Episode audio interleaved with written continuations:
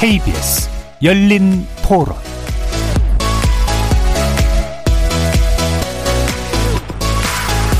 안녕하십니까. 케이비에스 열린토론 정준희입니다.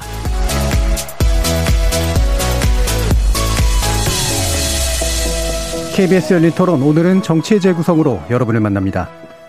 허위 조작 정보를 악의적으로 보도한 언론에게 최대 다섯 배까지 손해배상을 물릴 수 있도록 한 언론중재법 개정안, 지난 십구 일 일부 수정된 상태로 국회 문체위를 통과했습니다. 여당은 내일 법사위를 거쳐 오는 이십오 일 국회 본회의 표결까지 마무리하겠다는 입장인데요. 야당인 국민의힘은 언론자유 억압 우려를 내세워서 총력 저지에 나설 듯합니다. 언론중재법 개정안이 정책 충돌의 중심에 오른 이유는 무엇인지 정치의 재구성 패널들의 평가 들어보겠습니다.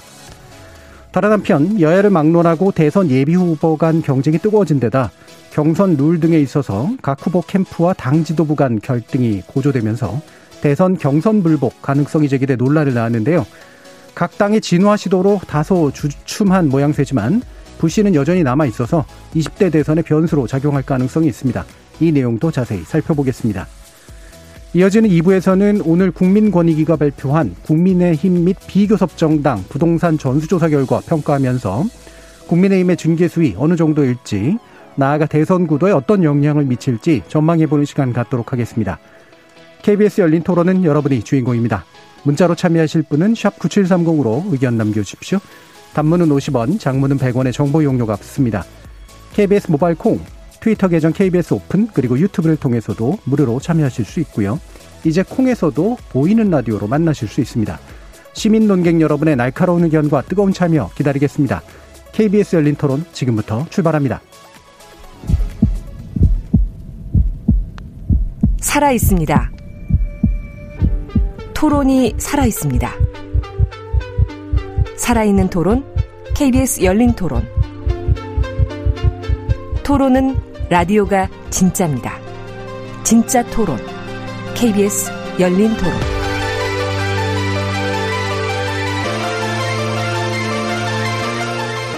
정치를 보는 색다른 시선, 정치의 재구성, 함께해 주실 네 분의 논객 소개하겠습니다.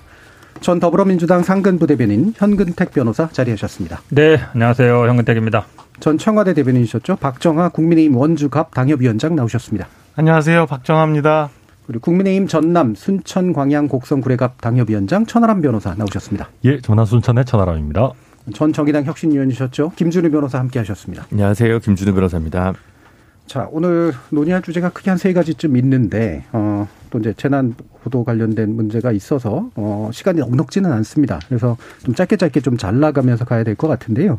첫 번째 이슈는 이제 언론중재법 개정안 관련된 정치적인 대립 양상인데, 구체적인 내용에 대해서 막 법리적으로 검토하는 것까지 하면 좋겠습니다만, 어, 약간의 이제 그 차이도 좀 있고, 이게 이제 왜 현재의 어, 정당 간 어, 갈등이나 경쟁의 핵심으로 떠오르고 있는가라는 부분에 대한 나름대로 의견들을 좀 주시는 게 좋을 것 같아요. 어, 먼저 반대하는 쪽 의견들을 좀 들어보도록 하겠습니다. 박정아 전 대변인부터 말씀 좀 주시죠. 네.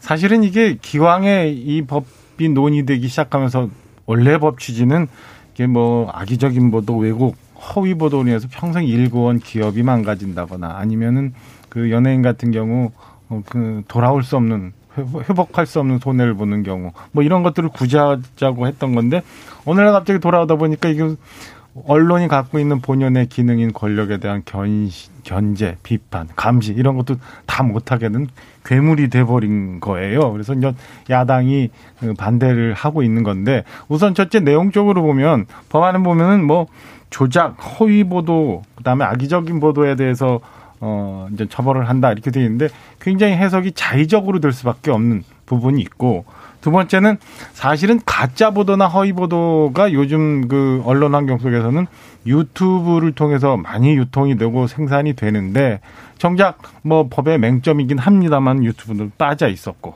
그다음에 마지막으로 보면은 이게 민주당을 제외한 모든 제정당이 정의당마저도 반대하고 있고, 국내외의 각종 언론관계 단체들이 반민주적이다, 심지어는 뭐 기자들 사이에 공포 분위기를 조성한다는 논평까지 냈는데도 이렇게 뭐 뚝딱뚝딱 처리하는 저간에는 향후 있을 대선 혹은 뭐 어 대통령의 퇴임 이후 이런 것들을 대비한 언론의 시비를 차단하기 위한 재갈을 물리는 법 아니냐, 라는 성격으로 돌변이 되어 있기 때문에 야당에서는 이게 도저히 받아들일 수 없는 법이다라고 해서 좀 대여 투쟁의 주요 이슈로 등장하고 있는 상황입니다. 예, 천하람 변호사님도 말씀 주시죠. 네, 법의 내용들 뭐 구체적으로 따져보자면 참 복잡합니다만은 어, 저는 송영길 대표께서 하신 말씀에 정답이 들어가 있다라고 봐요. 어, 국민의힘에게 뭐 평생 야당만 할 것이냐라고 하셨는데 결국 그 말씀은 어, 여당과 살아있는 권력에 좀 유리한 법이다라는 거를 은연중에 말씀하신 게 아닌가 하는 생각이 들고요. 어, 지금 보면 어, 이제 사실 우리 살아있는 권력이 좀 약해질 타이밍이죠. 만약에 저는 이런 법을 정권 초창기에 만약에 물에 밀어붙였다라고 한다면 좀 평가가 다를 수 있겠는데 이제 권력 말이고 뭐 측근들 내지는 뭐 여러 주변부에 대한 뭐 탐사 보도, 기획 보도, 심층 보도들이 쏟아질 수 있는 그런 시기입니다. 그런 시기에 지금 언론중재법을 어 해서 최대 다섯 배의 징벌적 손해배상을 묻겠다라고 하면요. 제가 만약에 기자라고 하면 조금이라도 좀 아닐 수도 있겠다. 괜히 팠다가 아니면 기사 썼다가 아, 이거 나중에 아니면 어떡하지? 소송 들어오면 어떡하지? 하는 위축 효과가 분명히 있을 것 같고 이런 것들이 지금의 정치 환경과 맞물려서 결국 정부 여당에 대한 살아있는 권력에 대한 언론의 비판 기능을 없애는 언론 재갈법이다. 뭐 언론 부르카법이다. 뭐 이런 얘기도 하던데 예. 그렇게 해석될 소지가 굉장히 큰 것 같고요. 이게 초기 보면 더 문제 아닙니까? 뭐 초기에 그랬을 수도 초기에는 뭐 그럴 수도 있는데요. 그래도 예컨대 뭐 언제 하더라도 문제죠. 사실 언제 하더라도 문제인데 네. 지금같이 권력의 누수가 생길 수 있는 타이밍, 특히 또 살아있는 권력에 대한 어떻게 보면 비판과 이런 것들이 더 터져 나올 수 있는 대선 전 타이밍에 보통 그럴 때 권력 누수가 생기고 뭐 탐사 보도들이 나오잖아요. 그러니까 이런 것들을 좀 막으려고 하는 의도도 있는 게 아닌가 하는 생각이 듭니다. 예. 예, 이제 내용에 대한 예. 비판이 안 되니까 이제 정치적인 걸로 가는데 왜냐하면 이게 뭐 고의 중과실로 돼 있기 때문에 예. 뭐 중과실 인정하는 건 거의 뭐 고의에 가까운 경우라서 현재 판례상 형사 처벌받지 않으면 적용될 일이 없어요. 그러다 보니까 이제 계속 정치적으로 가는데 이거 시행일이 내년 사월입니다. 예. 어, 그러니까 대선 전에 시행될 일이 없어요. 그러니까 이제 말씀처럼 이제 퇴임 후에 얘기하는데 퇴임하는 다음 대통령이 하는 거기 때문에 지금 대선 국면에서 아니면 이번 선거에서 써먹기 위해서 한다. 그런 건 뭐 시행일자를 보면 알 수 있는 거고요. 이런 얘기하고 싶어요. 최근에 가장 기자들한테 듣기 싫은 얘기가 뭔 얘기냐. 기레기란 말이에요. 기레기가 어느 말 사이에 그냥 어 내가 기레기인가라고 스스로 할 정도 됐습니다. 우리나라 언론 자유는 아시아의 일 위예요. 그만큼 언론 자유는 어느 정도 인정되고 있는데 언론의 신뢰도 거의 주요 국가 중에 꼴찌입니다. 그러니까 사람들이 잘 안 믿어요. 기사 쓴 거에 대해서.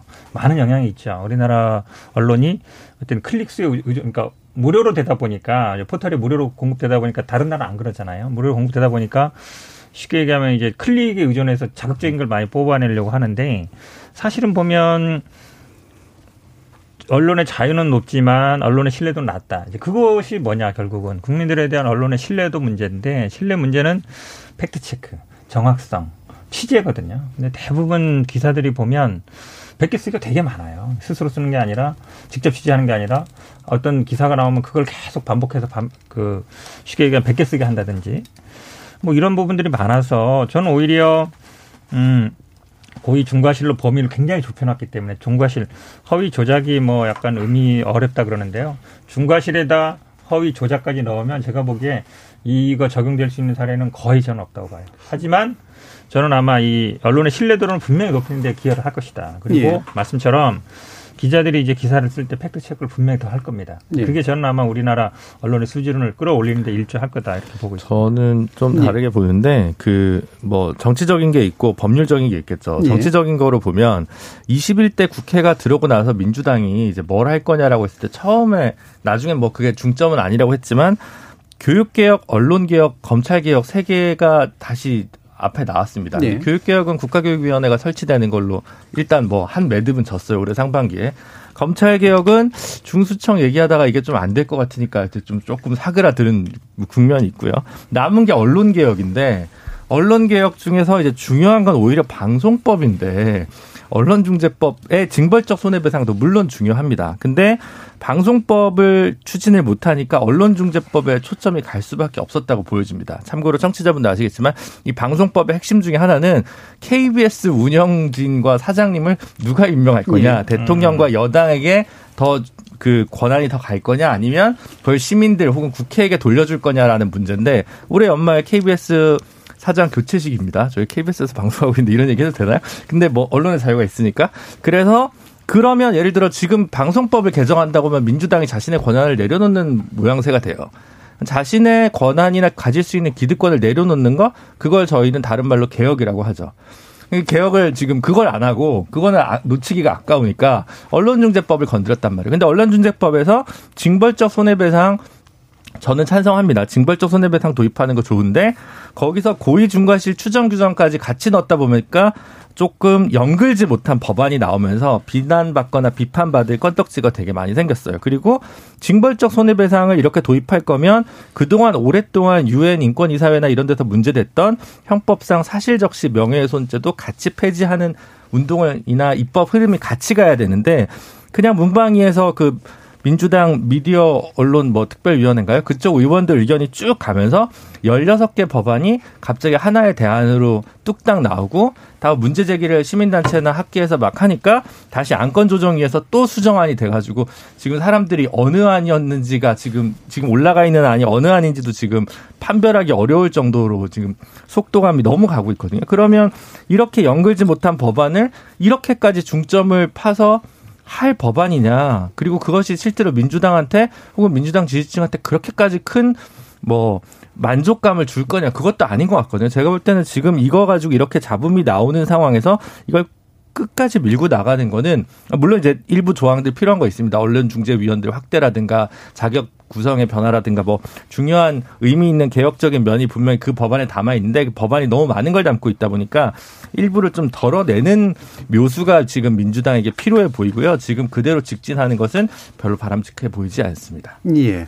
어, 지금 이제 마지막 말씀 주신 부분이 사실 상당 부분을 잘 짚어주셨다는 생각이 드는데 이게 제가 왜 그런 생각 얘기를 하냐면 언론중재법 가지고 지금 여야가 되게 이상하게 대립하고 있는데 핵심은 사실은 개혁이 더 많이 돼야 될 부분들이 있거든요. 근데 그게 왜 안 됐을까? 그리고 이제 이게 왜 갑자기 개혁의 중심으로 떠올랐을까? 사실 이 부분인데 여기에 대해 바라보는 견해들은 되게 여러 가지가 있거든요. 예를 들면 상임위 체제 안에서 생기는 문제들도 충분히 있을 수 있고요. 어, 그다음에 실제로 이제 개혁 법안을 여야가 같이 논의할 만한 지금 자세나 입장이 돼 있을까라는 생각이고 그 과정에서 이제 갑자기 되게 대립적인 견해가 나오거든요. 하나는 언론 자유를 완전히 죽인다. 언론 재갈법이다. 하나는 해봤자 사실 의도대로 이렇게 많이 배상도 안 일어난다. 이 두 가지의 간극을 어떻게 메꿀 거냐라는 부분이에요. 어떻게 보세요?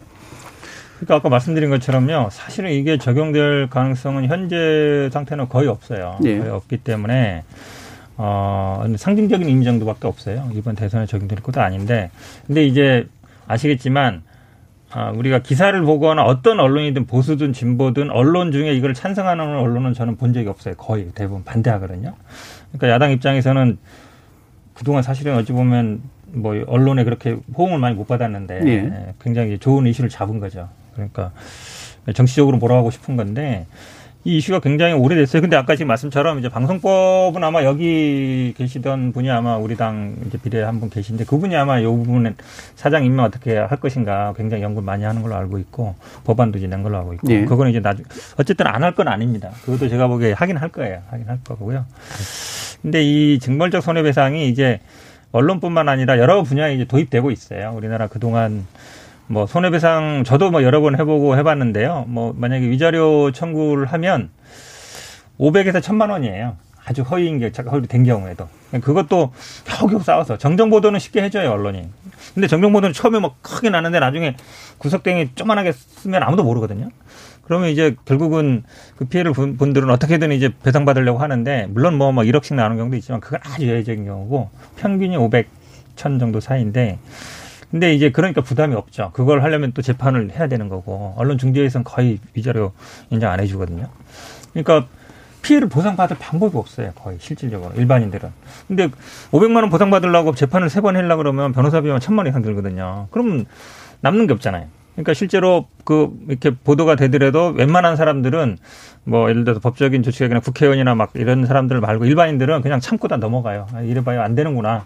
근데 이런 게 생기면 이 법이 생기면요, 어, 이제 그렇게 됐을 때, 어, 내가 만약에 지금 다섯 배로 했잖아요. 그러면 예를 들어서 아마 지금 기준, 물론 위자료라는 건 기준이었기 때문에 지금 오백만 원 한다 그래서 이천오백만 원 인정해주지는 않을 것 같은데, 어쨌든, 그래도 뭔가 조금 더 인상이 되겠죠.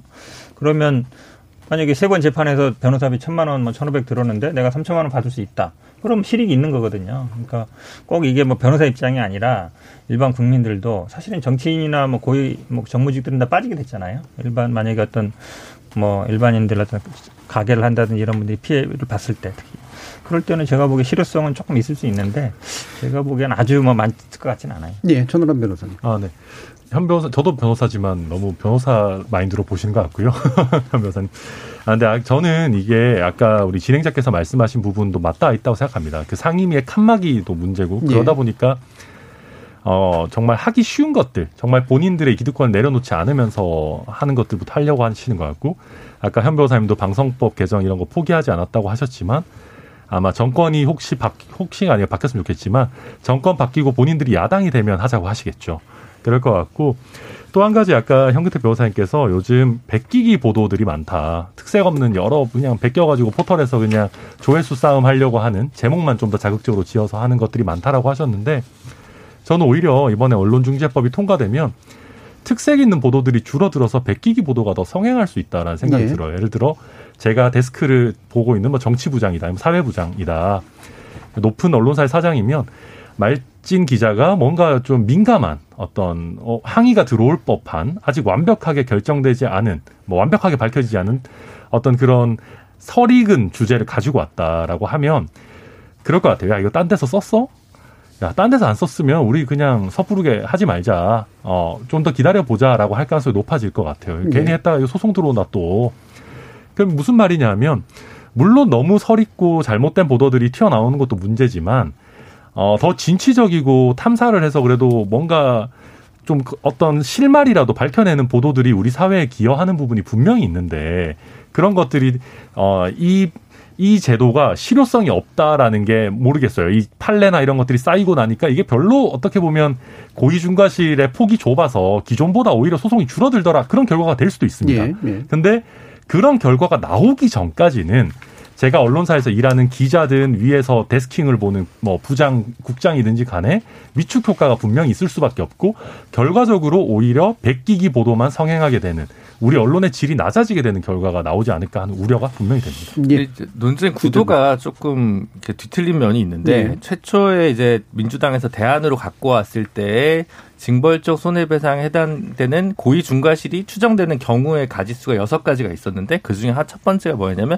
위법한 수, 위법한 취재를 했을 경우가 예시가 돼 있었어요. 이것 때문에 기자분들이 엄청 반발하신 건데 지금 그게 엄청 축소됐죠. 뭐 악의적으로 여러 번 반복하여 허위 조작 보도를 한 경우라든가 뭐 이런 식으로 굉장히 축소됐습니다. 그런데 최초의 안은 천하람 변호사님 말씀하신 대로 굉장히 위축 효과가 줄 수 있는 안으로 조금 러프하게 거칠게 법안이 만들어서 올라온 건 맞습니다. 지금 안은 그렇진 않은데 하지만 이제 여러 조문들을 보면 아무래도 급하게 만들다 보니까 좀 법 체계적으로 아직 깔끔하게 떨어지지 않는 조문들이 좀 있어요. 그래서 그 부분에 대해서 좀 정선이 필요해서 호흡 조절이 필요해 보이는데 지금 이제 이달 말로 문방위 위원장이 이제 그 저기 바뀌지 않습니까? 국민의힘으로. 그러니까 그것 때문에 이제 성급히 좀 속도를 내서 일단 법사위로 넘긴 것 같은데 법사위에서 많은 부분들이 좀 밀도 있게 논의가 될 필요가 있을 것 같습니다. 저는 징벌적 손해배상은 그럼에도 불구하고 그 우리나 우리 사회 지금 이제 많은 법에서 이미 입법이 돼 있고요. 많은 분야에서 그래서 이 정도 들어오는 건 미국처럼 어마어마한 위자료 액수를 위자하는 것이 아니기 때문에 들어와도 큰 무리는 없다고 보여집니다. 다만 아까 그 조금 법률적이라서 교수님께서 하지 말자고 하셨던 그 고의 중과실 문제가 조금 하여튼 지금 서걱거리는 면이 있어서 그 부분 관련해서 좀 논의가 더 필요하다는. 저 법 얘기 제일 죄송한데 일 분만 얘기할게요. 예. 사실은 지금 지적해야 되는 게 허위 조작 정보 임 동시에 예를 들면 위법하다거나 이게 같이 가는 거잖아요. 그렇죠. 고의 중과실 예. 같이 가는 건데 예. 사실은 이 중과실 추정 규정이 왜 들어갔냐면요. 중과실 입증하지 못하기 때문에 들어간 거예요. 그러니까 중과실 입증을 제기하는 사람들. 그렇죠. 현행. 예. 에서는 거의 뭐 고의에 준해야 되기 때문에 중과실은 형사 처벌받지 않으면 예. 입증이 안 되기 때문에 추정 규정을 넣은 거거든요. 그렇죠. 그러니까 제가 보기에는 이 중과실 규정을 아예 빼버리면 돼요. 예. 빼버리면 이 중과실 추정 규정도 필요 없거든요. 그럼 일반적으로 가는 거예요. 그러면 일반적인 뭐 고의 과실로 가는데 허위 조작이라는 게 들어가기 때문에 사실 허위라는 단어도 있지만 허위는 팩트가 아니라는 거지만 조작이라는 의미에는 어느 정도 고의성이 들어가는 거예요. 네. 인위적인 한다 들어가는 거기 때문에 제가 보기에 중과실 자체를 삭제해버린 게 맞다. 그리고 이 원래 애초에 들어있던 이 제목 장사 금지하는 규정이 있었거든요. 제목만 좀 하고 내용하고 달랐을 때 네. 그거에 대해서 제목 자체도 위법성을 따지게끔. 왜 그러냐면 지금 언론 중재나 실제로 소송을 가면 우리 인터넷에서는 제목만 보잖아요. 근데 출력해서 가거든요. 그러면 제목도 한 줄, 밑에 내용도 한 줄이에요. 밑에 내용이 훨씬 많잖아요. 내용 다 보니까 이 내용이 없어. 제목이랑 안 맞아. 그럼 뭐 별거 아니네. 이렇게 넘어가 버리거든요. 그러니까 실제로 이 제목 장사하면 안 된다라는 규정이 있었는데 그거 빠진 거는 좀 제가 보기엔 안 좋은 것 같고 중과실은 없애버리는 게 오히려 또 네. 실효성이 있을 것 같습니다. 해당된 그 부분을 가지고 또 언론사들이 상당히 많이 또 문제 제기를 했었죠. 이게 편집권을 음. 침해하는 일이다. 그렇죠. 거기에 대한 인식이 굉장히 차이가 있는 네. 것 같아요. 그렇죠? 이게 심각한 문제다라고 보는 쪽도 있고 심각한 문제 덜해도 이건 편집권이다라고 보는 쪽도 있고. 자, 박정아 대변인 말씀도 한번 들어보세요. 세 분이 세 분이 다 법률가시다 보니까 이제 예. 범죄적으로 너무 많이 가고 있는데 앞서 이제 아까 현근택 변호사님 말씀 주시길래 이것을 너무 야당에서 이제 정치적으로 몰아가고 해석을 한다라고 말씀을 하시는데 그렇지가 않은 게 사실은 법률적인 작구 이전에 말씀하신 것처럼 이게 크게 법 적용하기도 쉽지 않고 그다음에 실리도 없고 그렇다면 뭐하러 이렇게 무리해서 진행하느냐라는 문제가 생길 수 있어요. 그런 의문이. 제가 볼 때는 이 실내에 적용을 좀 한번 해보면 그러면 아까 우리 천하람 변호사 말씀하신 것처럼 일단 사례로 들어가서 어 우리 뭐 몇 년 전에 있었던 동양대 표창장 관련한 첫째 신문에서의 보도. 과연 그럼 이 언론중재법이 존재하면 이게 에, 진행이 될 수 있는 보도였나라고 한번 돌아보자고요. 저는 탄생할 수 없는 보도였다고 봐요. 그리고 어 박근혜 전 대통령과 아무런 관계가 없는 걸로 비춰졌던 우리 개명한 최서원 씨, 최순실 씨 관련한 뭐 국정농단 보도도 단초가 그렇다면은 시작할 수도 없는 그런 보도거든요. 실리도 없는, 그 다음에 법 적용도 굉장히 어려운 이런 법을 왜 무리해서 모든, 음, 모든 단체가 다 반대하는데 이렇게 하느냐? 라고 물어볼 수 있거든. 저는 아직도 여전히 해답을 못 찾았어요. 그럼 돌아가서 다시 너무 정치적으로 해석을 한다라고 말씀을 하시지만 결국에는 그런 정치적인 목적이 들어있는 것 아니냐라고 되묻지 않을 수밖에 없는 예, 상황이에요. 간단히 답변하면요. 어. 사실은 이 징벌적 손해배상에 대해서는 찬성률이 굉장히 높습니다. 높을 때는 뭐 칠십 퍼센트 이상 가고요. 최근에도 보면 육십 퍼센트 이상들이에요. 언론 그 왜냐하면 그건 사실 국민들이 기본적으로 언론에 대한 불신이 높기 때문이에요. 그러니까 언론이 지금 대부분 언론이 반대하고 있고 언론다 단체들도 반대하고 있지만 국민들 여론은 여전히 높다. 이거에 대해서. 오십, 예. 최근에도 보면은 과반 이상이에요. 알겠습니다. 삼구사일님께서 언론들이 그동안 아니면 말고식 허위 보도 남벌로 국민의 신뢰를 잃은 결과입니다. 징벌적 손해배상, 언론개혁에 대해 언론인들은 입이 열 개라도 할 말 없습니다라는 말씀 주셨고요. 어, 비스님께서 야당 언론중재법 반대만 하지 말고 방송법도 같이 개선하자고 합시다. 여당은 당리당략 따지지 말고 개혁에 더 힘써주시고요. 지금은 국민의힘과 별반 다르지 않아 보입니다라는 말씀도 주셨습니다. 어, 제가 할 말씀들이 좀 많으셔서 바로 이제 다음 거로 넘어가겠습니다. 왜냐하면 요거 가지고 얘기하면 뭐 한 시간 내내 얘기해야 되기 때문에요. 경선불복에 관련된 문제인데 이게 불이 커지고 있는 거냐, 작아지고 있는 거냐, 사라진 거냐, 아니면 잠재되어 있는 거냐. 결국 이 얘기 가지고 얘기를 해봐야 될 것 같은데요. 일단 여당에서 먼저 얘기가 좀 나온 상태이기도 하고 근데 이게 또 야당으로 이제 불이 좀 옮겨붙기도 한 상태인데 이 상황 현근택 변호사님 어떻게 보고 계시나요? 일단 아마 이낙연 캠프 측에 설훈 의원이 이제 뭐 얘기 꺼내면서 예전에는 원팀 했는데 네. 이번엔 장담 못하겠다 얘기 나오면서 이제 커졌는데 좀 아쉬움이 있어요. 그 당시에 확실하게 아 우리는 원팀 간다. 경선 존중하겠다. 이렇게 탁 끊어졌어야 되는데 어, 이낙연 후보가 그렇지 좀 못했죠. 약간 뭐 그럴 일이 있냐 막 이렇게 가서 또 그게 토론회 과정도 한번 문제가 됐었어요. 추미애 후보가 한번 물어봤는데 약간 또 애매하게 얘기하면서 이게 좀 제가 보기에 지지율 정체라든지 약간 하락에 영향을 미치지 않았냐라고 제 개인적으로 보고 있고 그렇게 본다 그러면 이 얘기는 아마 아, 더 이상 안 나올 거다. 민주, 민주당에서 예. 적어도 우리 당에서. 왜냐하면 음. 이 얘기를 꺼내는 순간 그 후보는 지지율이 떨어질 수밖에 없어요. 예. 예. 왜냐하면 그동안 우리가 당이 쪼개지고 뭐 계속 분열되면서 경선 관련해서 되면서 어려움을 겪어왔기 때문에 그에 대한 트라우마가 있거든요. 당이 쪼개지고 이런 것들에.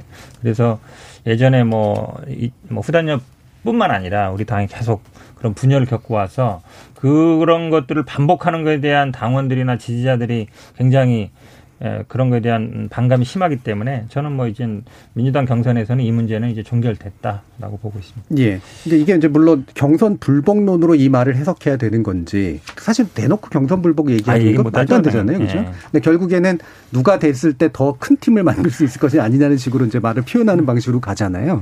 지금 야당도 사실은 그렇게 뭐 안전된 상황은 아니기 때문에 천하람 변호사님도 어떻게 보시는지 한번 말씀 들어보죠.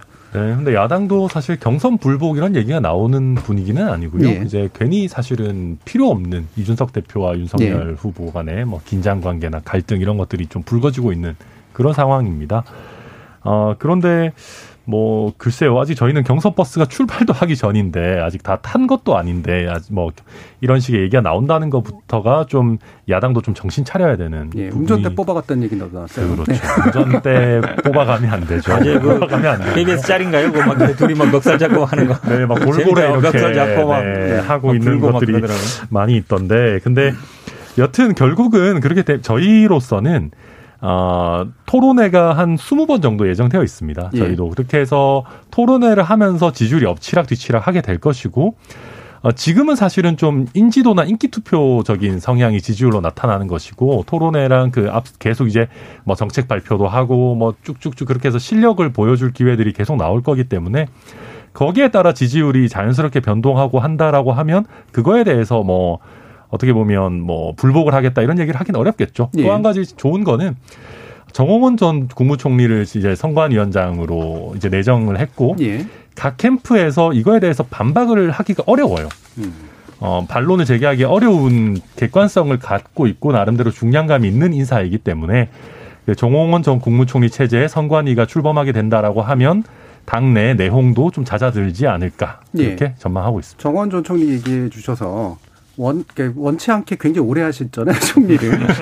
물러나고 싶은데도 물러나지 그렇죠. 못했던 그런 상황이 있어서. 근데 이게 좋은 인선이다라고 또 말씀을 주셨는데 어떻게 보세요, 박정아 대표님? 뭐, 무난한 인선이라고 예. 봐요. 그동안 사실은 서병수 경준위원장의 공정성 시비 가지고 논란이 좀 많았고 그래서 당신 스스로 이제 경준위원장을 중간에 사퇴하고 그다음에 선관위원장도 안 한다고 했는데 지금 당에서 내공이 있었던 모든 거는 사실은 경선 관리를 공정히 하느냐 안 하느냐 여기에 예. 조금 의문이 있다. 뭐 이런 이런 여러 가지가 있었잖아요. 그래서 어쨌든 오늘 아침에 최고위원 회의를 통해서 정홍원 전 총리가 선관위원장이 됐고 이십육 일 날 전 선관위가 출범을 하니까 저는 일 차 악성 당 내용은 좀 마무리가 된 것 아닌가라는 생각이 듭니다. 우선 이 악성 내용이라고 말씀드리는 거는 사실은 그동안 보기가 불편했던 건 뭐냐면 당 지도부와 특정 캠프 내지는 주자 간의 이게 다툼이었거든요. 예. 그래서 어 뭐 감독과 선수의 싸움일 수도 있고 그다음에 당 방침을 따라야 되는 후보 캠프에서 반발한 뭐 여러 가지 하여튼 좋지 못한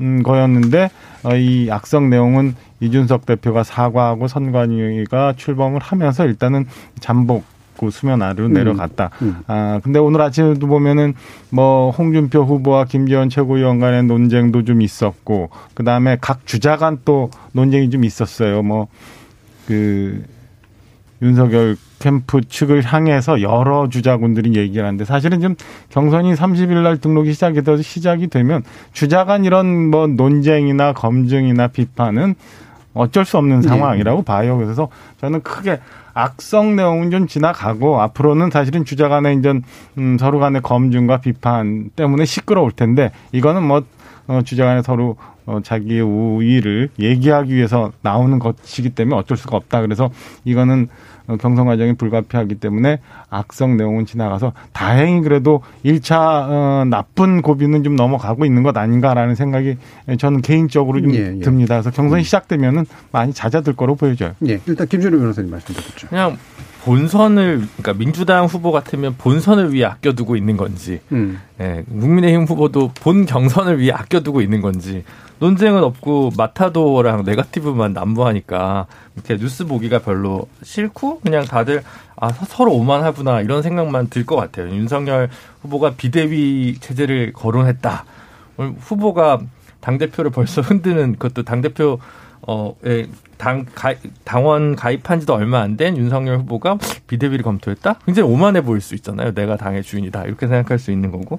아니, 뭐, 민주당에서도 지금 나오는 설화들이 특히 이제 이낙연 캠프의 그 핵심 좌장격 중에 두 명인 그 신경민 전 의원이랑 설훈 의원이랑 계속 이렇게 설화에 휘둘리는 것도 사실 별로 좋지, 좋아 보이지도 않고, 이낙연 후보의 그동안의 어, 스탠스랄까, 이미지랄까, 그 스타일이 좋고 엄중하고 이렇게 말의 품격을 중시하던 거에 비하면 굉장히 좀 어, 이상한 변칙구들이 계속 들어오면서 본인한테도 별로 안 좋은 것 같거든요. 그래서 모든 후보들이 지금 어, 자신을 좀 자신의 가치를 높이는 방식의 언어들을 전혀 만들지 못하고 그냥 남 탓을 하거나 남을 깎아내리는 것만 계속하고 있다는 생각이 많이 들고요.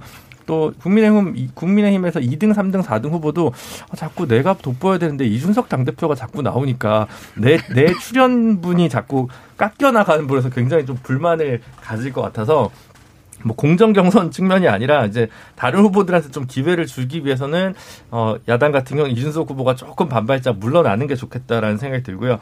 민주당은 이낙연 후보가 결국 어디까지 올라갈 거냐의 문제인데, 지금 그러니까 새로운 뭔가 시대 정신의 호출에 호흡하는 공약을 못, 못 내놓고 있는 것 같아요. 이런저런 공약을 네. 많이 내놓으셨는데 어는 게 없고, 지금 더 급한 정세균 전 총리는 뭐 경찰대 폐지는 원래 뭐 지난 정부 문재인 정부에도 공약이 있었습니다만 행시 폐지를 또 내놨어요. 이렇게라도 뭔가 자극적인 걸 던지고 있는데, 그럼 지금 정작 이 등에서 웅크리고 있는 이낙연 후보는 지금 다음 다음 스텝으로 어떤 어, 공약이나 뭐 정책이라도 하나 좀 던져야 되지 않을까. 계속 이재명 후보의 약점에 대한 이야기들로만 계속 이 경선 레이스를 치러가서는 안 될 것이다라는 음. 생각이 듭니다. 제가 예. 한 가지 팩트만 잠깐 말씀드리면, 예, 예. 제가 비록 최재형 후보 캠프에 있지만 윤석열 후보 캠프에서 공식적으로 비대위를 본인들이 캠프 차원에서 검토한 적은 없다라고 했기 때문에 예, 예. 그거는 뭐 비록 저희 캠프는 아니지만 좀 예. 바로 잡아야 될 것 같아요. 그렇죠. 공식적으로 검토한 적 없다는 예. 거는 대개 비공식적으로 검토한 사람은 있다라는 의미의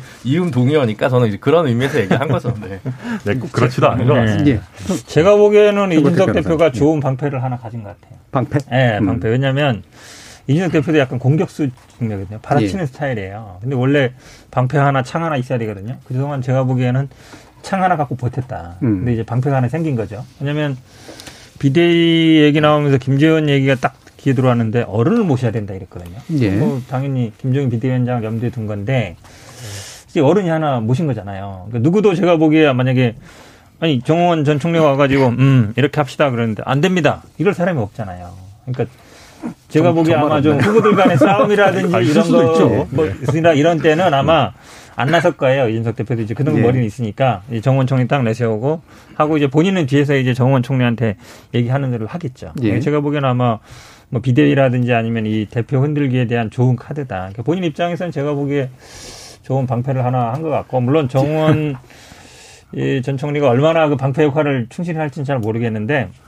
뭐 그래도 뭐 괜찮은 카드라고 봅니다. 그 지금 지금 현 변호사님 말씀 주신 게 사실은 이 이전에 있었던 음. 당 내용의 핵심적인 거예요. 그러니까 예. 윤석열 후보 측에서는 이준석 대표가 그 비서실장하는 서범수 의원의 형인 서병수 음. 경준위원장을 두고 음. 뒤에서 본인 의견을 제시하면서 경선 룰을 좌지우지하고 있다, 이런 의혹이었었거든요. 음. 그러니까 지금 정홍원 총리가 오셔서 이준석 대표가 뒤에서 또 다시 뭔가를 그게 되겠어요? 아니고 제가 볼 되겠죠, 때는 이제, 이제 이준석 네. 대표는 제가 볼 때는 젊은 대표가 와서 유월달 전당대회 하고, 사실은 저희 당이 십일월 초에 이제 후보가 결정이 되면 당원 당규상 모든 권한이 다 넘어가죠. 대선 후보한테 가요. 그러니까 본인 스스로 좀 그 사이에 뭔가 본인이 생각했던 당 개혁에 대한 일에 좀 매진하지 않을까 싶은 생각이고, 음. 사실은 정원 총리가 이제 선관위원장이 됐습니다만은 아직 넘어가야 될 산이 많아요. 그러니까 큰 줄기는 경준에서 결정이 다 됐죠. 뭐 일차, 이차 예. 컷오프가 각각의 비율들은 어떻게. 근데 뭐 역선택 얘기 나오고 하는 것처럼 경선을 해서 결정해야 될 길이 굉장히 많거든요. 근데 이 넘어가는 내용들은 제가 볼 때 어, 좀 전에 우리가 얘기했던 그 당 지도부와 특정 후보 캠프 간의 이 갈등에서 오는 거는 그 원인이 제거됐기 때문에, 저는 아까 말씀드린 것처럼 악성 내용은 없어졌기 때문에 무난히 쿵쾅쿵쾅 되더라도 굴러갈 거다라는 말씀을 드리는 거예요. 운전대 예. 뽑고 이런 건 없겠죠 이제. 그렇죠. 예. 그런 점 운전대 그... 뽑은 정도는 아닌 것 같아요. 운전석을 약간 뺏으려고 했던 것 같은데 뭐 돈방되는 건 아닌가. 근데 차, 차를 바꾸려고 했던 버스가 굴러간다 정도는 안 되잖아요. 버스가 잘 이렇게 가야 되는데 굴러간다 그러면 겨우겨우 가는 거 아니에요? 자, 그러면 약간 이제 마무리 지을 때이긴 합니다만 선관위원장의 어떤 개인 캐릭터도 물론 되게 중요하고요. 선관위원장이 가지고 있는 권한을 어떻게 쓰느냐의 문제도 이제 굉장히 중요한데 이 두 가지가 아마 결합돼 있을 것 같은데 지금 여당은 더불어민주당은 이제 이상민 선관위원장이고 이제 정홍원 전 총리가 이제 국민의힘의 선관위원장이 됐잖아요.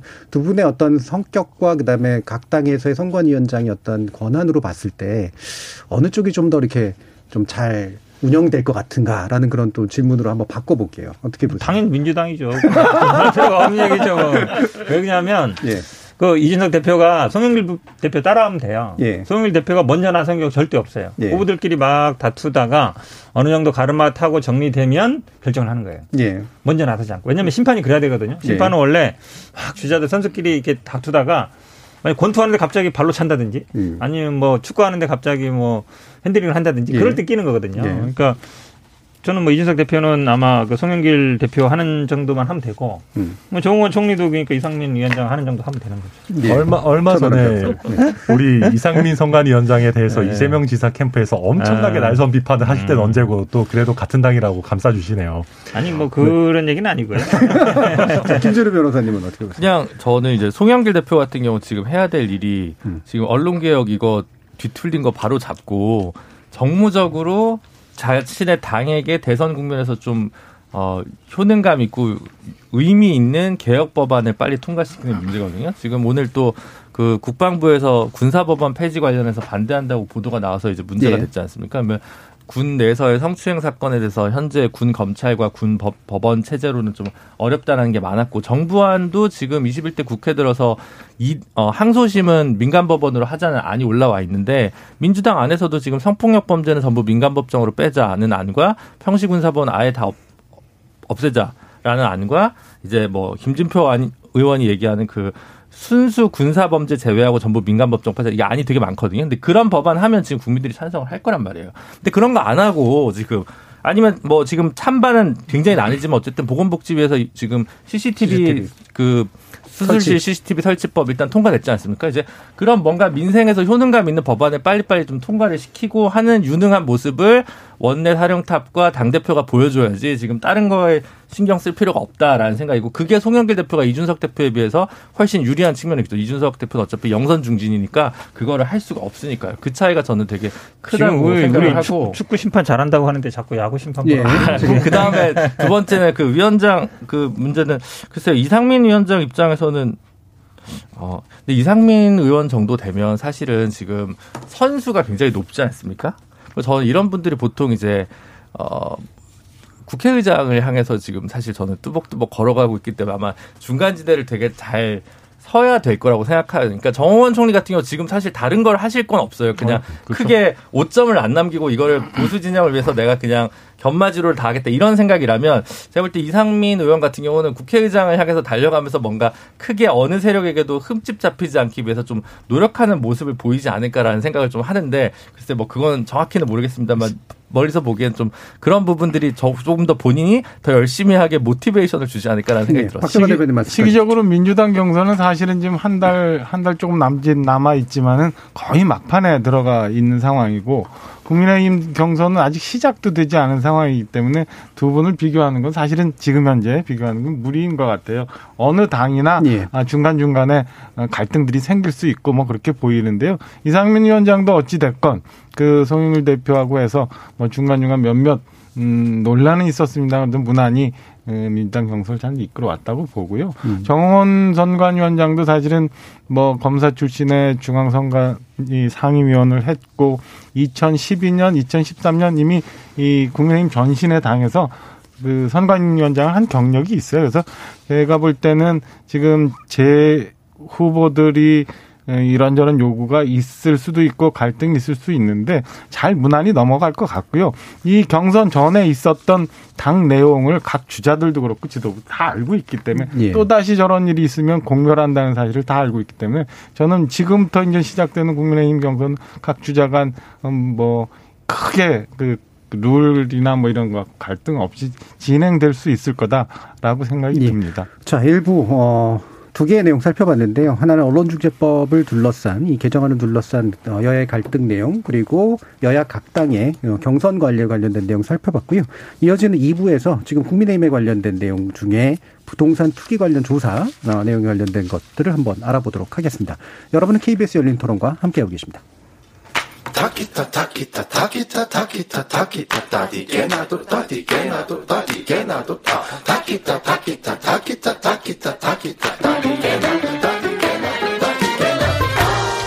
물음표가 느낌표로 바뀌는 순간 케이비에스 열린토론 케이비에스 열린토론 월요일 코너 정치의 재구성 함께 하시는데요. 전 정의당 혁신위원 김준우 변호사, 국민의힘 전남 순천 관양 곡성 구례갑 당협위원장 천하람 변호사, 전 청와대 대변인이셨던 박정아 국민의힘 원주갑 당협위원장, 그리고 전 더불어민주당 상근부 대변인 현근택 변호사, 이렇게 네 분이 함께하고 계시고요. 기상특보로 인해서 오늘은 방송 여덟 시 이십 분에 마치니까 청취자 여러분들의 양해를 부탁드리겠습니다. 자, 시간이 많이 안 남았죠. 근데 지금 국민권익위 발표 내용이 드디어 이제 좀 나왔습니다. 근데 국민의힘 쪽에서는 이제 열두 명이 이제 문제시 됐고요. 열린민주당에서 의원 한 분이 또 문제시가 됐습니다. 아, 여기에 대한 전반적인 평가를 한번 들어볼 텐데요. 천하람 변호사님부터 한번 쭉 거꾸로 들어보도록 할까요? 네, 우선 뭐, 저는 이준석 대표가 본인이 약속한 바를 지키는 게 핵심이라고 봐요. 네.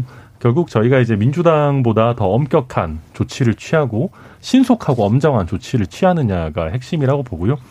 오늘 낮부터 이제 계속 어떤 분들이 열두 명에 속해 있냐, 국민의힘 의원들 중에 하는 소위 이제 지라시가 이제 돌고 있는데, 예. 어, 아직 사실관계 확인이 되지는 않은 상황이고요. 그렇지만 아마 분명히 이제 당대표 정도는, 뭐, 원내대표 정도는 파악을 하고 계시겠죠. 그렇다 보니까 이런 부분에 대해서 저희가 어떤 정치적인 고려를 한다라는 느낌을 국민들께 주기 전에 전격적으로 최대한 음. 빠른 조치를 하는 것이 저는 좋다라고 보고 있습니다. 예, 원칙, 그러니까 원칙에 맞춰서 윤석열 대표가 엄정하게 하는 게 좋다. 자, 김준우 변호사님. 그러니까 열두 명이 지금 적발 이 혐의가 나왔다는 거잖아요. 예. 물론 이제 확실할 수는 없습니다. 민주당도 열두 명이 나왔었는데 지금 우상호 의원 같은 경우 무혐의 처분을 예. 지금 최근에 받았다는 거잖아요. 그러니까 권익위의 조사에도 뭐 흠이 있거나 아니면 좀 뭐 형사적으로는 문제 안 되더라도 약간 깨름칙하면 다 잡았을 수는 있겠지만, 어쨌든 국민의힘의 의석수와 더불어민주당의 의석수에 견주면 두 당이 동수 십 인이 나왔다는 건 사실 국민의힘이 적발된 비율이 훨씬 더 높다는 뜻입니다. 음. 의석수에 비교하면 한 일곱 명 정도가 나와야 이게 동등한 비율이라고 좀 볼 수가 있는데요. 그런 면에서 어, 국민의힘에서는 어, 자당이 조금 더 의혹이 나온 의원들이 더 많으니까 어, 조금 더 강경한 조치를 해야 뭔가 비례성의 원칙에 맞지 않을까. 그, 그 부분이 이준석 대표로서는 좀 부담이겠죠. 예. 자, 첫, 박정아 대변인께서 웃고 계시는데. 예. 어떤 점으로? 상대적인 비율 예. 갖고 우리 저 김 변호사님 말씀 주시니까 그런데 예. 물론 맞아요. 전체적으로 음. 하면 국민의힘 백, 백사 석인가요? 그중에서 어, 퍼센테이지 치면 한 십일 퍼센트가 넘어가는 것 같고 음. 민주당 그렇지 않은데 내용을 좀 봐야 된다고 봐요. 그러니까 국민의힘 오늘 권익위에서 적, 어, 위법성이 있다라고 얘기하신 분이 열두 명에 열세 건. 예. 민주당은 열두 명에 열여섯 건이거든요. 예, 건수로 그러니까 치면. 건수로 치면, 건수로 치면 좀 달라. 아니, 그러니까 예. 그건 중요하지 않아요. 음. 어, 국민의힘은 지금 농지법 위반 의혹이 여섯 건. 예. 그다음에 토지보상법, 건축법 등이 네 건. 편법, 증여 등 세금 탈루가 두 건, 명의신탁이 한 건이에요. 네. 여기에는 우리 부동산 문제 때문에 국민들 굉장히 힘들어했던 소위 말하는 내부 정보나 이런 업무상 비밀을 이용한 혐의는 없는 걸로 지금 나타나고 있거든요. 오늘 발표된 업무상 비밀 이용 혐의는 열린민주당인 김의겸 의원이고 네. 민주당인데 기왕에 발표가 됐었던 내용을 보면 부동산 명의신탁이 여섯 건, 여기에 업무상 비밀 이용이 세 건, 뭐 이렇게 돼요. 그리고 어, 당시 권익위 발표 내용을 보면 삼 기 신도시 관련해서 두 건이 있다. 이런 보도가 있거든요. 내용에 대해서는 저희가 아직도 깊이 있게 확인을 못합니다만 단순히 우리 김 변호사 말씀 주신 것처럼 건수나 아니면 해당 의원 수만 가지고 비교하기는 좀 무리다. 그러니까 예. 좀 더 이제 이게 이제 수사기관에 넘어가서 어. 사실적인 건 좀 더 나오겠지만 우리 국민들이 정말 힘들어했던 것처럼 부동산 문제 때문에 어려웠던 것처럼 내부 정보를 이용해서 혹은 남들은 못하게 하고 나만 했던 그런 것들이 있느냐. 이걸 보고 난 다음에 판단하는 게 맞지 않을까라는 생각입니다. 다만 의원들에 대한 징계나 이 수위는 아까 말씀하신 것처럼 민주당보다 훨씬 더 과하게 한다고 이준석 예. 대표가 얘기를 했으니까 뭐 그렇게 준비를 할 텐데 다만 어, 이게 원내에 있지 않은 그 당대표이기 때문에 음. 과연 얼마나 이 원내 대표와 무난한 이제 합의를 이룰 수 있느냐 예. 이런 것도 한번 지켜볼 대목인 것 같고요. 예. 평가 대표. 뭐 제가 뭐 업무상 비밀 이용한 건 아니지만 어쨌든 우리 당 의원들이 있는 건 죄송하고요. 근데 이게 한 두 가지 정도가 있는 것 같아요. 이제 이준석 대표가 공언을 했거든요. 더 엄격하게 하겠다. 민주당은 탈당 권유했는데 탈당 한 분도 있고 안 한 분도 있어요. 탈당보다 더 엄한 거는 제명이거든요. 예. 그러니까 제명을 할 수 있느냐 문제인데 저는 이게 당내 반발이 많을 것 같아요. 지금 이제 막 돌고 있는 명단에 보면 특정 캠프에서 아주 핵심적인 역할을 하는 분들이 있어요. 음. 근데 이분들을 만약에 뭐 제명하거나 뭐 아니면 탈당한다고 했, 권유한다고 했을 때 이게 또 아마 이준석 대표와 특정 그 캠프 간의 갈등 문제로 예. 번질 가능성이 있어서 예. 과연 여기에서 이준석 대표가 이걸 진짜 엄격하게 할 수 있을지 음. 이게 왜냐하면 그냥 캠프의 문제가 아닐 때는 그냥 당과 당대표와 의원인데 지금은 다 속해 있고 거기 핵심 역할을 하는 사람들이에요. 그러면 음. 이게 캠프가 또 대표와의 관계가 돼버리는 거예요. 네. 그래서 이게 제가 보기에 명단이 드러나거나 징계로 갔을 때 굉장히 또 제이 라운드 시작 운전대 뽑기 싸움, 차지하기 싸움 되지 않을까라는 생각도 어떤, 들어요. 예. 어떤 연유관 간에 갈등이 있기를 바라는 우리 현관. 아니, 그건 아니, 실제로, 아니, 실제로. 이런 얘기를 듣고 있어요. 듣고 있기 때문에 조금 그런. 실제로 이제. 고민이 될 것 같아요. 그러니까 네. 아까 이제 박정아 대변인 음. 지적해 주셨듯이 이제 원외 인사이기 때문에 겪는 어려움 플러스 이게 이제 선거 국면이니까 또 공, 그 이런 저희 공정성 시비에 또 이제 괜히 또 휘말려 들어가면 또 약간 어려워질 측면도 좀 있고. 내일 모레 보세요. 뉴스에 예. 분명히 나옵니다. 저는 공정성 시비는 없을 거라고 보는 것이 예. 이게 당내 에서 조사한 게 아니고 그래도 외부 기관에서 한 거고 우리가 통보만 받는 입장이기 때문에 저는 네. 공정성 시비 나오기 어렵다고 보고요. 그러니까 그거는 물론 그럴 텐데 네. 예를 들면 처벌 수위를 가지고 이제 공정성 문제를 논할 네, 수 있겠죠. 있겠죠. 네. 뭐 그렇다 하더라도 아마 저는 오히려 캠프에서 먼저 손절할 수도 있, 있다고 봅니다. 어. 그러니까 어느 정도 명단이 공개가 되거나 하면 지금 예. 경선이 시작되는 굉장히 어떻게 보면 중요한 시점이기 때문에 음. 이런 부분에 대해서 굳이 국민들이 보기에도 부담 그러니까 별로 안 좋아 보이는 인사들을 굳이 안고 갈 필요가 없어요. 사실 음. 유력 주자의 캠프일수록 사람 넘치거든요. 그렇기 때문에 물론 뭐 현역 의원, 중진 의원은 어느 정도 숫자가 제한되어 있기는 하지만 저는 오히려 캠프에서 먼저 이렇게 꼬리 자르기를 할 가능성도 있다라고 보고 예. 이게 어떻게 흘러갈지는 좀 앞으로 지켜봐야 될 것 같습니다. 예. 꼬리 자르기는 보통 안 좋은 때 쓰이는 말이기 때문에 어, 아니 그분들이 꼬리 아닐 수도 있어요. 머리일 수도 있어요. 단순히 꼬리 예. 아닐 것 같은데. 김준우 변호사님. 아니 그러니까 천 변호사님 잘 지적해 주셨는데 왜 그러냐면 지금 최재형 원장이나 윤석열 총장의 가지는 가치나 브랜드 가치가 지금 농지법 위반하고 세금 탈루하고 부동산 명의신탁한 지금 측근을 두면 안 됩니다. 그러니까 바로 먼저 선제적으로 이렇게 아마 어 빼지 빼지 않을까라는 생각이 되게 많이 들어요. 그래서 뭐 그, 그런 면에서 오히려 이준석 당대표는 크게 저항 없이 자신의 원칙과 공언, 약속을 지킨 정치인으로 다시 점수를 딸 수 있는 계기가 될 수도 있겠죠. 음. 자, 그러면 지금 이제 또 한 가지 좀 짚어주셔야 되는 게 지금 조사대상에서 빠진 분들이 좀 있습니다. 이게 이제 어쩔 수 없는 측면도 좀 있고 하지만 사실 그 몇 면을 좀 살펴보면 아, 왜 굳이 빼야 됐을까? 언제 또 포함되는 거지? 이런 식의 이제 궁금증이 드는 분들이 이제 있잖아요. 이제 일단 무소속으로 돼 있는 분들과 국민의 태영호 의원 같은 이제 제 개인정보 보호상의 이제 필요 같은 것들이라고 얘기를 하는데 이게 이제 일반인들이 보시기에는 약간 의아한 측면들이 좀 있을 수가 있거든요. 어떻게 보시는지 박정아 대표님. 이게 사실은 그 사칠 재보궐선거를 앞두고 부동산 문제가 굉장히 불거졌을 네. 때 양당이 공방을 하면서 이제 서로 먼저 어느 기관에 의뢰를 해서 조사할 건가 네. 이런 논란이 있었잖아요. 그러다 보니까 불가피 무소속이었던 의원들이 제외가 되어 있어요. 그러니까 지금 무소속 열 명이 전체 이 검증을 받지 않은 분이 이제 열 명인데 이 중에 무소속이 여덟 명? 여덟 명이 예. 되고 이 안에는 말씀하셨던 것처럼 뭐 탈당했다 복당했다 그렇죠. 몇 번 예. 있었고 그래서 음, 향후 이거는 음, 전제가 돼야 되는 게 뭐냐면은 개인 정보에 대해서 내가 의뢰를 권이기에 동의서를 제출을 해야 되는 건이기 때문에 네. 저는 해당되지 않은 분들은 본인들이 결심에 의해서 저는 좀 권익의 검증을 자진해서 받는 게 어떤가라는 생각이 하나 들고 음.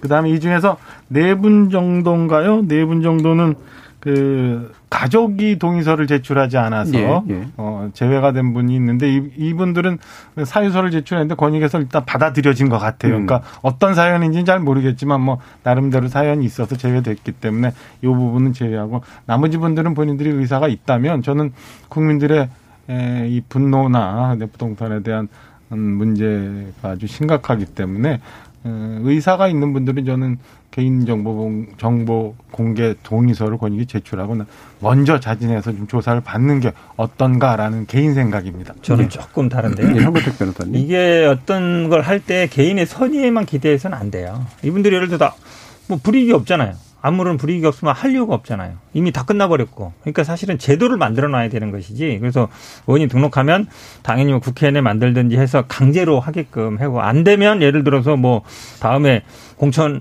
아 저 선발이 안 된다든지 아니면 뭐 과태료를 매긴다든지 아니면 뭐 관부에 게재해서 언론에서 공, 검증을 받게 하는 이렇게 해야지 뭐 제출해 주십시오.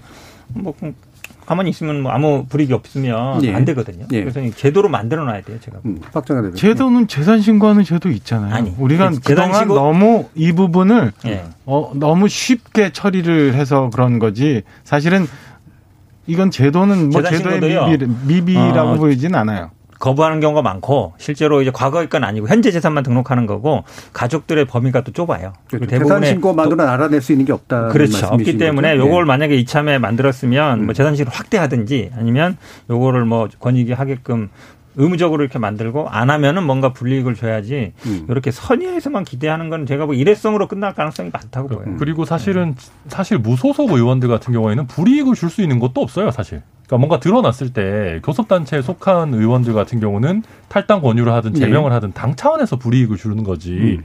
사실 국회 차원에서 개별 의원들에게 페널티를 주는 건 아니거든요. 그러니까 네.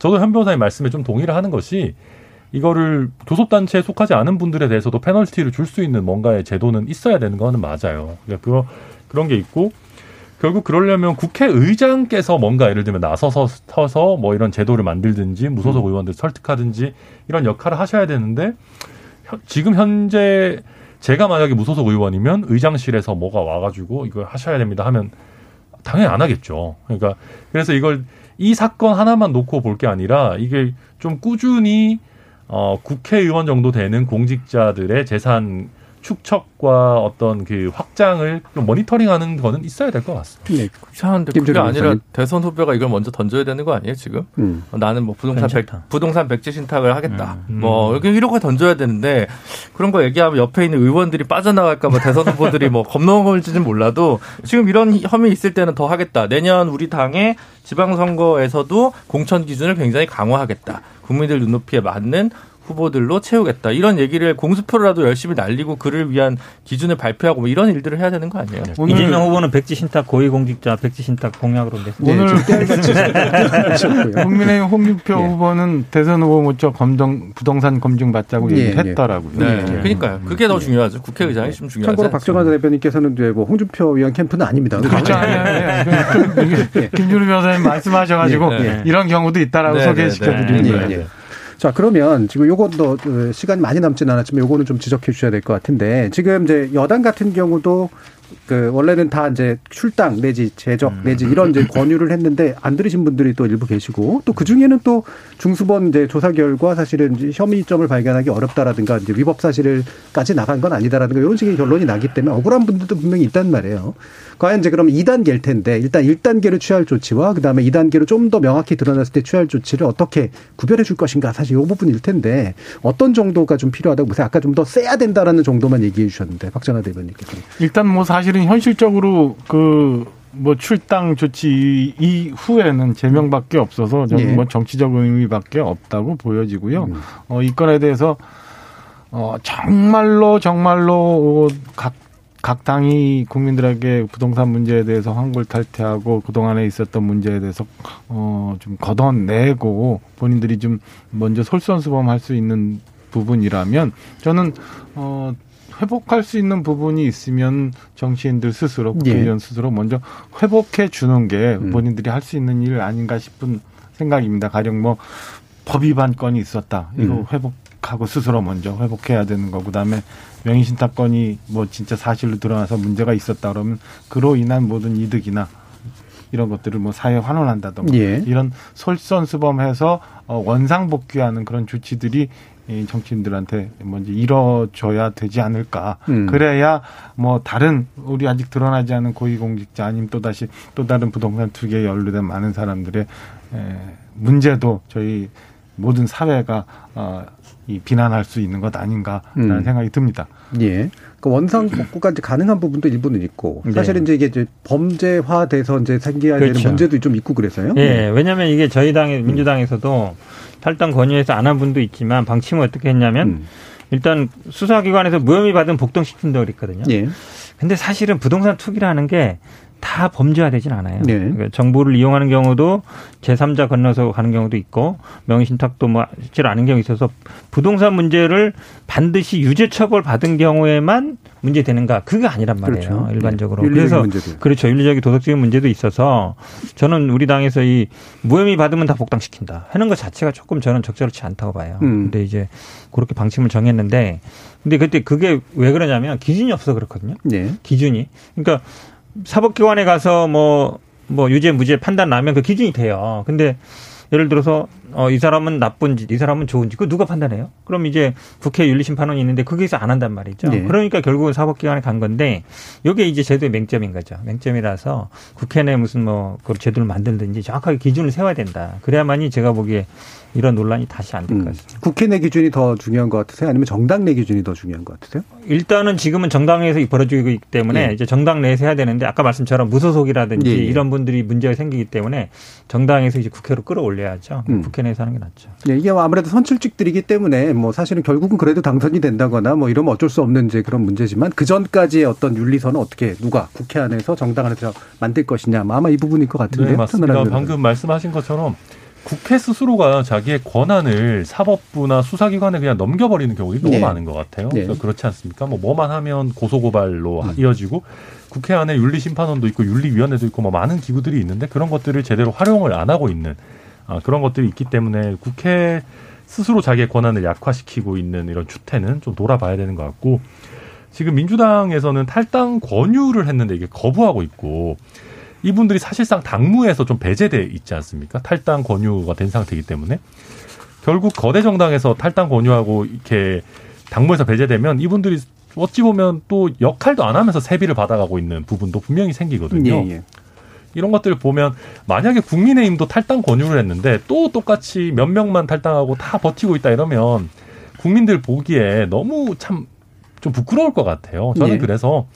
반발이 있더라도 일단 제명을 하고 방금 우리 대변인께서 말씀하셨던 것처럼 뭐 회복이 되거나 아니면 사법부나 수사기관에서 어느 정도 결정이 나오거나 하면 다시 복당을 받아주는 식으로 해야지 예. 민주당처럼 탈당 권유하면서 이렇게 질질 좀, 좀 구질구질한 모습을 보여주는 거는 저는 좋지 않다 그렇게 음. 생각하고 있습니다. 예. 김준우 변호사님. 그런 단호한 조치를 할 수 있으면 좋은데 음.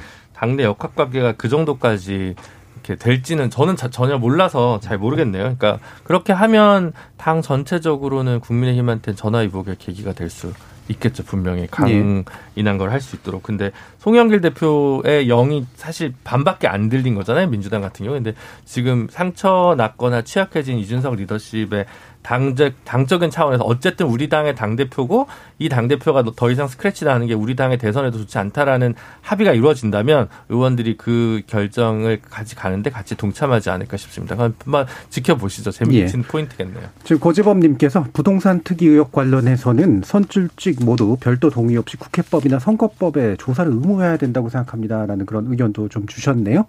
자, 케이비에스 열린토론 월요일 코너 정치의 재구성은 이 정도로 모두 마무리하겠습니다. 오늘 함께 주신 현근택 전 더불어민주당 상근부 대변인, 전 청와대 대변인이셨던 박정아 국민의힘 원주갑 당협위원장, 국민의힘 전남 순천 광양 곡성구례갑 당협위원장 천하람 변호사, 그리고 전 정의당 혁신위원이셨던 김준우 변호사 네 분 모두 수고하셨습니다. 감사합니다. 감사합니다. 수고하셨습니다. 감사합니다.